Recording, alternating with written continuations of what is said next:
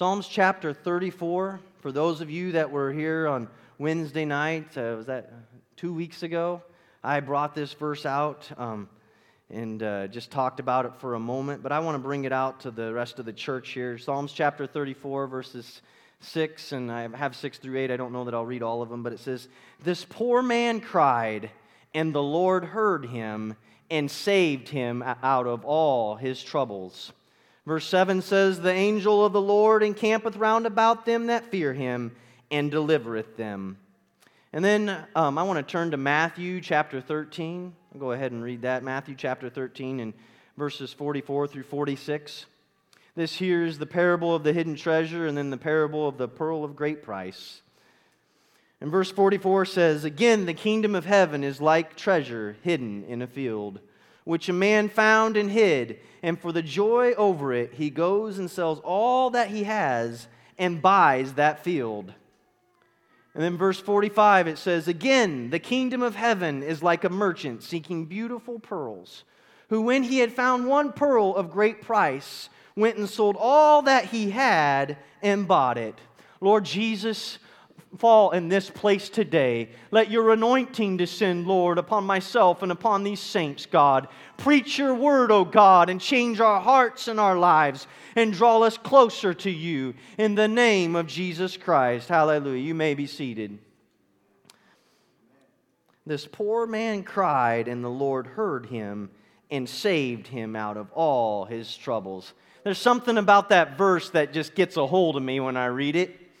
It's a, it, I see a person that, that's, that's struggling and they're in anguish and, and they begin to make their way towards God and, and they're reaching out and, and God hears that person. He hears the poor in spirit.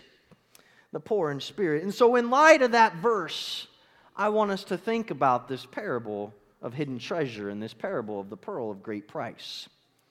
Um, some time back, I preached out of this parable in the field and, and talked about the, the phrase, the kingdom of heaven. Anytime I read a parable and I see those words, the kingdom of heaven is like, I begin to say, okay, what's the next thing? What, what's the kingdom of heaven like to? And here it says the kingdom of heaven is like a treasure. So we see the kingdom of heaven is a treasure that's in the field. And, and I talked to you about that field being the world and being, being souls of humanity, and that if you want to find the treasure, the treasure is in the field. But as I thought on this treasure today, and, and, and what this parable is telling us is this treasure is worth something. I want you to know today that the treasure of Jesus Christ is worth everything that you have. Oh, there is no greater treasure that you could reach out and possess than Jesus Christ. Oh, one day every man and every woman will die, or when the trumpet blows, you will be translated. But everything you have in this world, none of it will matter it is all to pass away. It is all to be burned up. Oh, no matter, no amount of wealth, no amount of land, no amount of riches or houses, none of that can you take to heaven. You can't take it to hell and you can't take it to heaven. Oh, I love my children de- dearly, but only Jesus can take my children to heaven. You know, you'll hear me say, I'm taking my children to heaven. What do I mean by that? I mean, I'm pouring everything I can into them. I'm praying with them. I'm teaching them. But you know what it really means? Every one of them children have been time again brought to this altar both at this physical place and, in a spiritual place where I've come and I've said, God, they're yours. Oh, just like Jesus said about his disciples. He said, I give them to you. I, have kept them except the son of perdition. I've said, Jesus, all five of my kids, they're yours. I bring them to you. Uh, wherever you want to take them, wherever you want to use them, do not let them be lost. They're yours. I can't save their souls, but Jesus will save their souls. Oh, I am so thankful that He has filled them with His Spirit. And I'm telling you, as a parent, you pray over your kids. You pray God's Spirit over your kids. You plead the blood. You have authority in your homes, uh, mothers and dads. You have authority. You're leader of those homes. Oh, just as Bishop has released things over this church because God has made him an authority in this city, so he has made you authorities in your homes. If your kid was getting eggs out of the fridge and playfully throwing them against the wall, would you put up with it? If some other child came over to your house and began to call your kids names, would you say, Well, you know, I think that's a healthy thing? Maybe you should visit me with me about parenting. I'm not a counselor, but I think I can talk to you about that one. All right? I'm going to be like, hold on a second here. I've been here.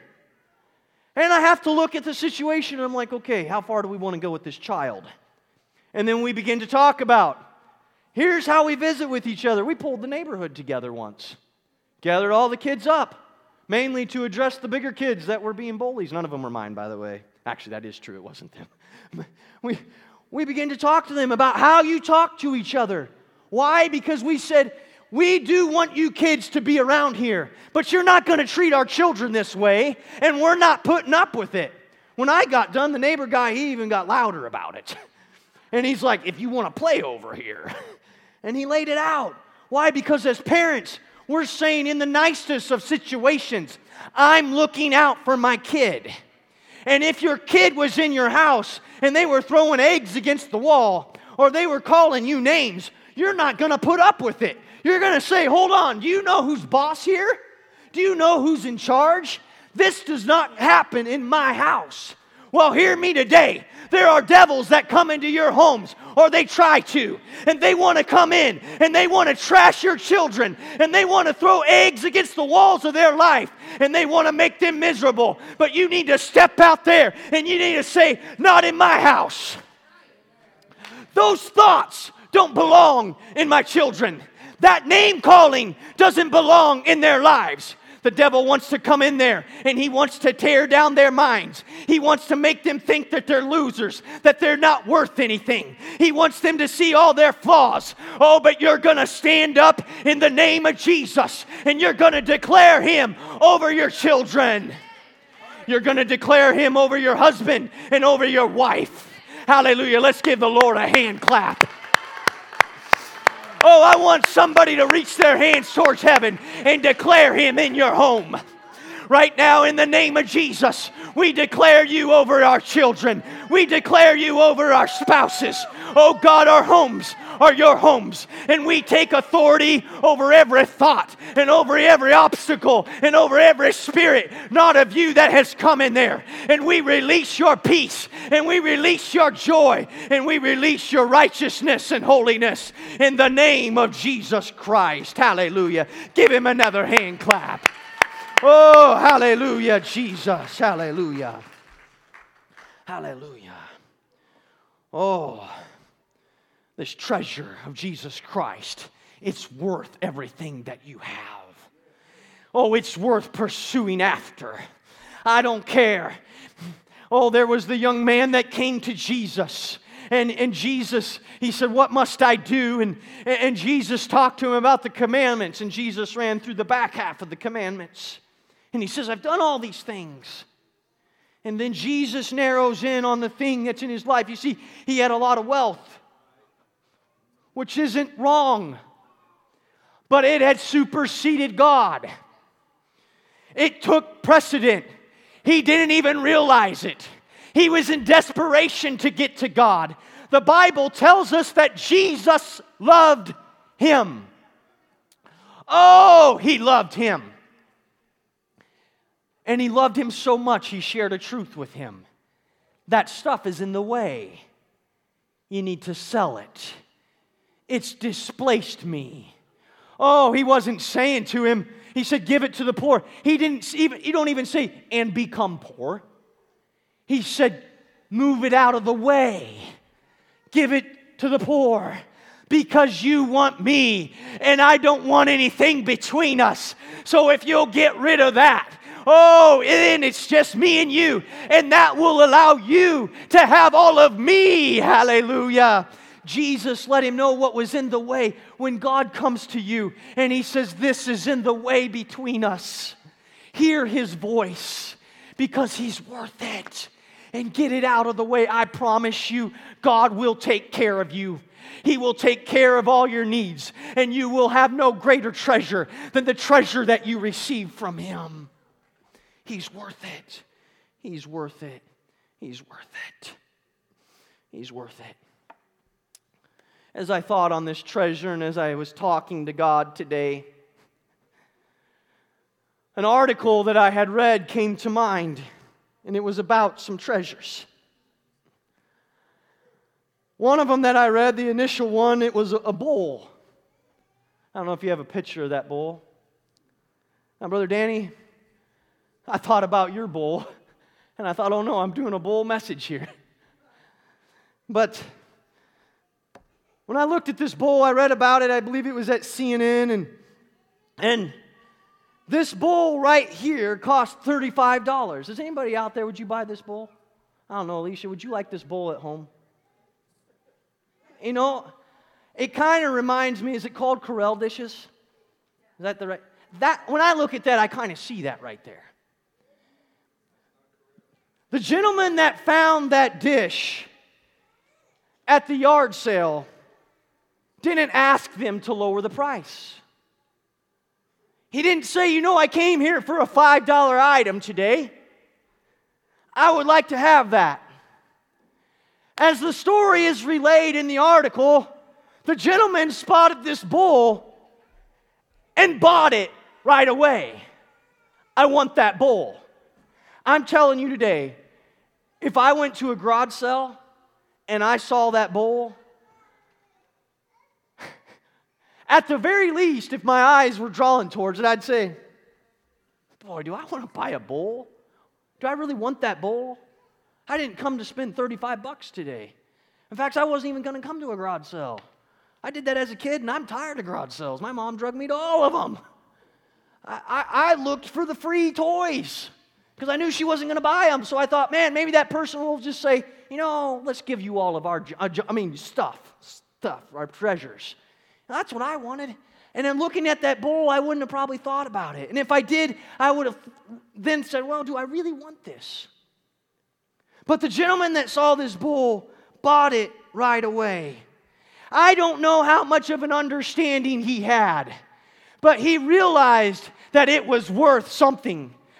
That bull, if you could see it in the man's hands, and, and I don't know if you have that photo or not, but it's just like this big right there. It's not very big at all. And he took that bull to Sotheby's auction house. And when they sold that bull, it sold for over $700,000. Sotheby says, upon viewing the bull for the first time, our team immediately recognized the quality of this undisputed gem. And it is a reminder that precious works of art are hidden in plain sight, just waiting to be found. Just waiting to be found. You know, how many of you actually go junk shopping? do you have the photo of the, the garage? Or is it maybe the Goodwill or right there? You know, I am thankful I do not have that job right there. Just me, I don't enjoy that. My mom worked in a consignment shop when I was growing up, and I spent some time at the consignment shop. And bless you, for those of you that work in consignment shops, that is a job. I would rather work in a cornfield detasseling corn. I would rather clean up a hog pen than sort through clothes every day of my life. That's just me. I know many of you don't agree. You would rather sort through bags. I don't want that job. In fact, when I look at that picture, it reminds me just a little bit of hoarders. It's piled up, it's falling in. And I think, what am I going to do with this? And how can I make that presentable? If you know me, I can work on something for a really long time books and papers and all that, and I'll get it. And when I'm done, it still looks messy. My wife walks in and she goes, and then I'm like, why does that look so much better? See, it doesn't even look good up here right now. The Bible, and it doesn't even look good. I can't even get the, the pulpit right. Yeah. And, and that's just not my thing right there. But there's people that go to Goodwills and they go to garage sales and they go to thrift stores because they know in there they're going to find something like that bowl from China. They're, they're going to find something that they deem of value or they deem of worth and they begin to dig through it. I need to go to the store where they put the expensive price on so that way it tells me that's supposed to be a value.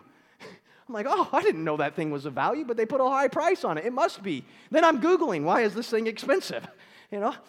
Um, but they go and they search it out.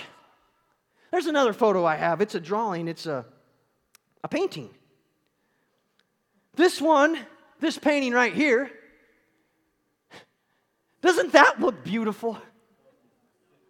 Oh, it's quite lovely. The lady that bought this one thought it would make a great dartboard. She bought it for $5. She took a look at it and she said, You know, this was at a thrift shop. And, and then she discovered its value. This is from somebody named Jackson Pollock. He has more like this. To me, it looks like he put paint in ketchup bottles and then went. I am not quite sure what's so great about it myself, but maybe you artists out there do. This thing is worth $50 million. $50 million. And she found it at a thrift store, and it was going to become a dartboard for $5. This right here is trash that has become treasure this, this painting or the bowl or many other photos that I looked up from necklaces to little carved out pieces. Somebody went someplace and either on purpose or accidentally found something that everyone else looked over and said, you know what? This thing has value. This thing matters to me. In our parables that we talked about today, the man found some treasure and he buried it in a field. And then he sold everything that he had. And he said, I want to purchase that treasure. In the second parable, there was the, par- the, the pearl of great price. And the man said, Hey, I want that pearl. I'm going to do everything to get that pearl. And so the merchant he was seeking beautiful pearls. And when he found that one, he went out and he sold all to buy it. I am going to repeat to you again when you find Jesus Christ, he is worth everything that you have.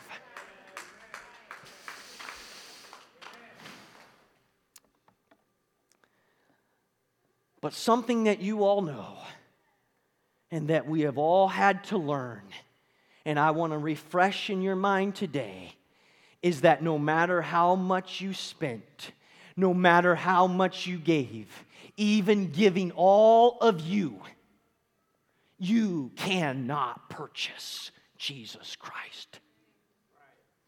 You cannot buy him. The man that, that came to Jesus and Jesus said, Sell all that you have he said, Give it to the poor. He didn't say, Give it to Jesus. Jesus didn't say, Give it to me. He said, I want you, and you can't purchase me. You just got to be willing to give up the things that are in the way. You cannot purchase Jesus. There is no matter of amount of good works that you can do. There is no level of great kindness that you can show. Oh, you can live all your life and never have sinned once, and you cannot purchase Jesus. You could be like Cornelius that offered up alms and prayers every day, but that did not purchase Jesus. Yes, those things became up before God, and he saw it, and he said, Here's one that loves me. And he became down to meet Cornelius. He sent Peter to him. But those things did not purchase Jesus Christ. You cannot purchase him. Bill Gates cannot purchase Jesus. Warren Buffett cannot purchase Jesus. The richest men in the world, they cannot purchase this salvation. That's why in the book of Psalms, chapter 34, I, I find it so exciting because it says, This poor man cried, and the Lord heard him. Oh, I told the church on that Wednesday night, I said, You know what? Bill Gates, the following verse says, The angel of the Lord encampeth round about them. I'm sure he would love to have an angel that traveled with him. I'm sure he would love to have a protection of an angel that was with him on his airplanes or wherever he was at in the world. One that would go out and do work and, and, do, and prepare a way wherever he went. But you can't purchase the angel of the Lord, and you can't purchase the blood of Jesus Christ. There is no amount of wealth that you have or great work that can do it. In fact, it's the other way around. Jesus needs to purchase you. You can't purchase him, he purchased you. And when he came to buy you, what did you have that he wanted to buy? You know what you were? You were a dartboard in a thrift shop. You were something that someone looked at and said, you know what? That would look great on the back wall of my garage. Our friends can come over and we can throw things at that. I want somebody to hear me today. The devil knows that you have value and he wants you. But he wants to take you and he wants to put you on the wall uh, of his with, his imps and he wants to gather all around and he wants to throw his darts at you and he throws those word, those thoughts at your mind and he tries to make you see yourself as nothing. And he wants to bring down your image in your own mind. And he wants to bring you down and make you think that you're of no value to Jesus Christ. But understand today God gave all of himself to buy all of you and there is no devil in hell, and there is no thought in this world that can keep Jesus Christ from you. Oh, God gave all of Himself to purchase you. Brother Dan, you preached it so well today. All in Him. God gave His blood for you. He gave His blood for you. He searched out for you. He, he looked for you. He said, I want you. Oh, he, we talked last week about that lamb. That lamb that had those spots in it. That lamb. And, and what did he do with that lamb? He said, You're going to live. You're going to live. Church, God went to the junk shop of your life and he began to search out and as he began to search and to look and to dig, he said, Hey, you know what? Everybody else looked at you as a dartboard. Now, some of you said, Hold on, Lucas, I'm not a dartboard. I'm thankful you do not see yourself as a dartboard. But maybe you're that bull. To me, you look like a Corelle dish. But the master said, You know what? You're one of a kind. There's been great work that went into you, there's been fine detail that went into you. You were formed in your mother's womb. You are not by accident. When God formed you, when He purposed for you to be born, you are finite cells of such detail. I, you are such complex beings. You are not created from a monkey okay? You are not some accidental acid mix that occurred billions of years ago. You're not some proton or protein links that came together. You know what I thought of just then? Protein shakes. You didn't come from a protein shake. God intentionally made you. The Bible tells us he got down and he formed Adam. That wasn't some Play Doh project. God got into the individual cells. He got into the mitochondria. He got into the chromosomes. And, and I don't even know if I'm getting all these words right today. You know, I might be getting plant words mixed up with, uh, uh, um, mammal words, right? He got in there and he, he began to detail it and to form it. He made the longest word in the body uh, uh, when he made your chromosome. He made the longest word out there. God did not build you on purpose to cast you aside just because you got involved in an addiction or just because you had words with your parents or just because you messed up and you stole something or you got hooked on drugs. Oh no, when He created you, He intended to use you. Hallelujah. Go ahead, give Him a hand clap, give Him some love.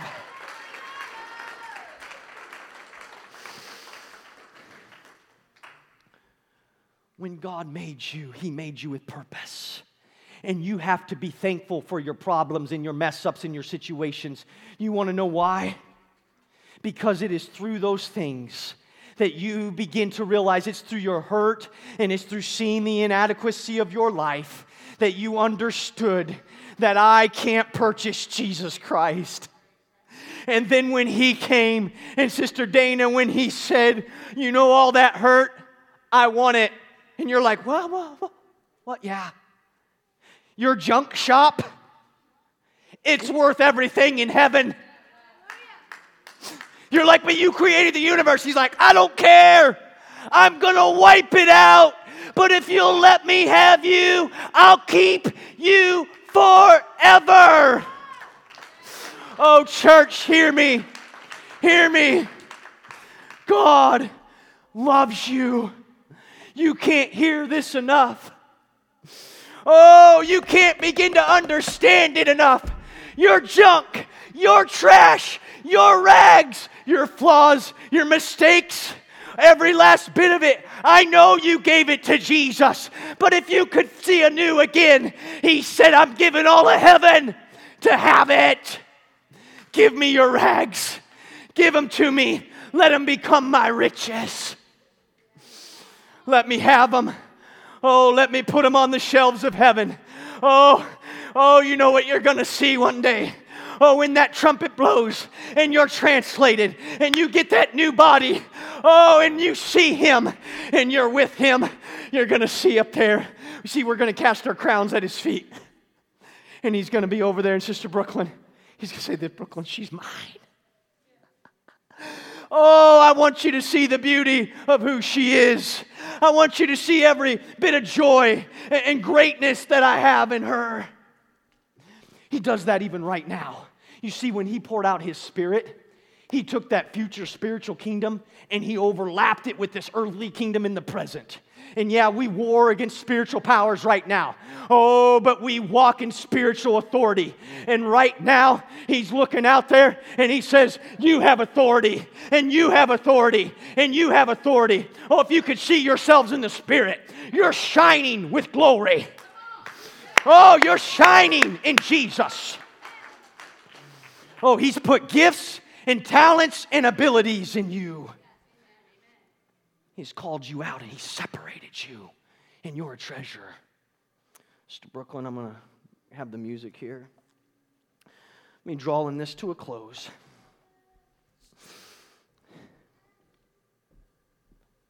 But do you know what the price of your trash was?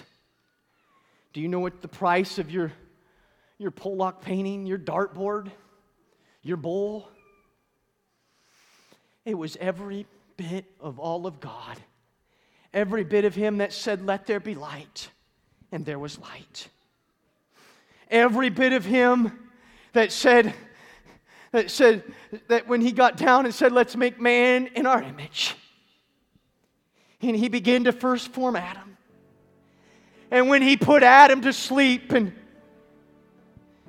and he reached over and he took that from his side, he took that rib and he pulled from his side and he began to form woman.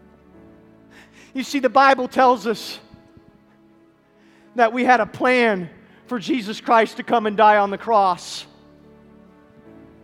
before he ever created the worlds. From the foundation of the world, this plan was in place. And if we could all stand to our feet, ushers, if you don't mind, uh, I would like us all to make our way towards the front. We're going to have communion here in a little bit.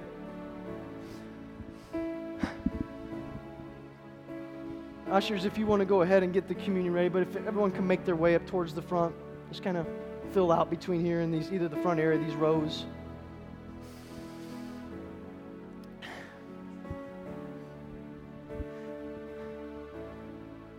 Your trash is his treasure. The price of your trash was his life. And who, who out there would be willing to pay for that? Oh, maybe your parent would. Maybe a spouse. Maybe a close friend would say, you know what? I want to stand in for you. But even if they could, their life wouldn't take care of it.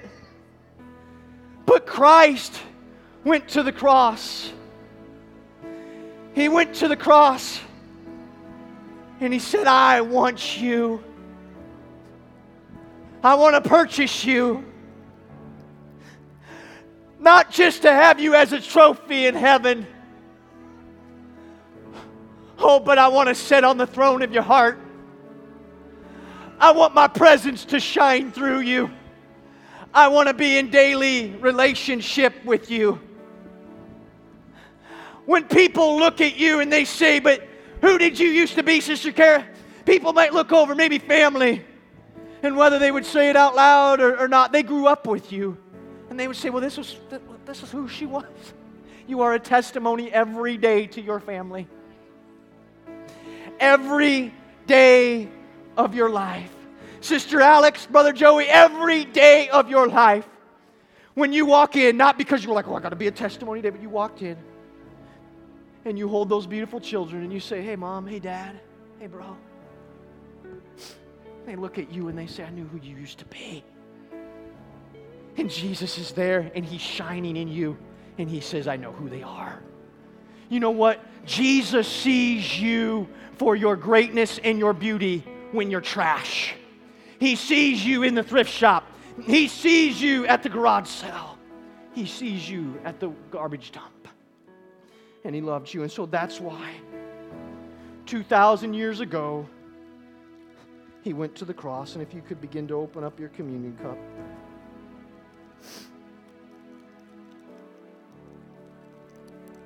If I could get mine open here.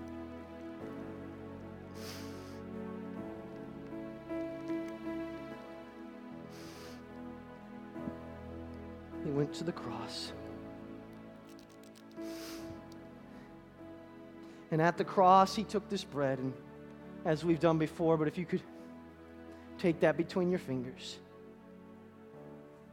And before he went to the cross, he said, Take, eat. This is my body, which is broken for you. Church, we're going to pray here in a minute, you may want to cry out to God and and repent of some things. You may want to bring him some trash that you have. But whether you have trash to bring today or, or you just want to love Jesus, I want you to remember this is his body that was broken and every stripe was laid on for you.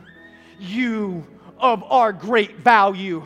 Nothing in this world could purchase you but the creator of all the universe the one who gave his life for you and gave all of glory to purchase you. And then he said, Take, eat, this is my blood, which was shed for you, which he bled and died for for you. The stripes that were laid on his back was for your healing. The blood that drips from his head as the crown of thorns went in was for, for your healing and deliverance, for your salvation, for your mind. The wound through his side into his heart was for your soul and for your righteousness. This is the blood that was shed for you. Can we go ahead and break this bread and take this cup? Oh, bakaya.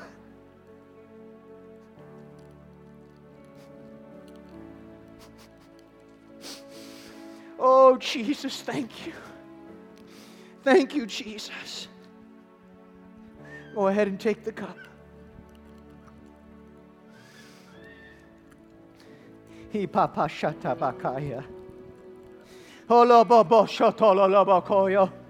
Now, throughout this place, can we begin to forget about everything else in this, in this world? Forget about dinner. Forget about who you're going to see next and begin to love Him right now. Because He saw you when nobody else did.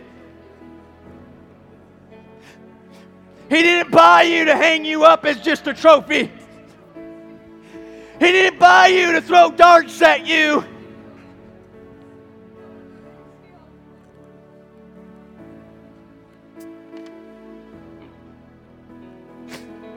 He bought you to use you. But not just to use you, because some of you know what it's like to be used and abused. He bought you to be in relationship together. You don't quite get this. Jesus wants to know what you like and what you care about. Jesus wants to know what matters to you. Jesus wants to reach this world with you. Oh, he wants to be in you and he loves you. Oh, I love you, Jesus. I love you, Jesus. Let's lift our voices together as a church. Let your worship go forth. Hallelujah, Jesus. Hallelujah, Jesus.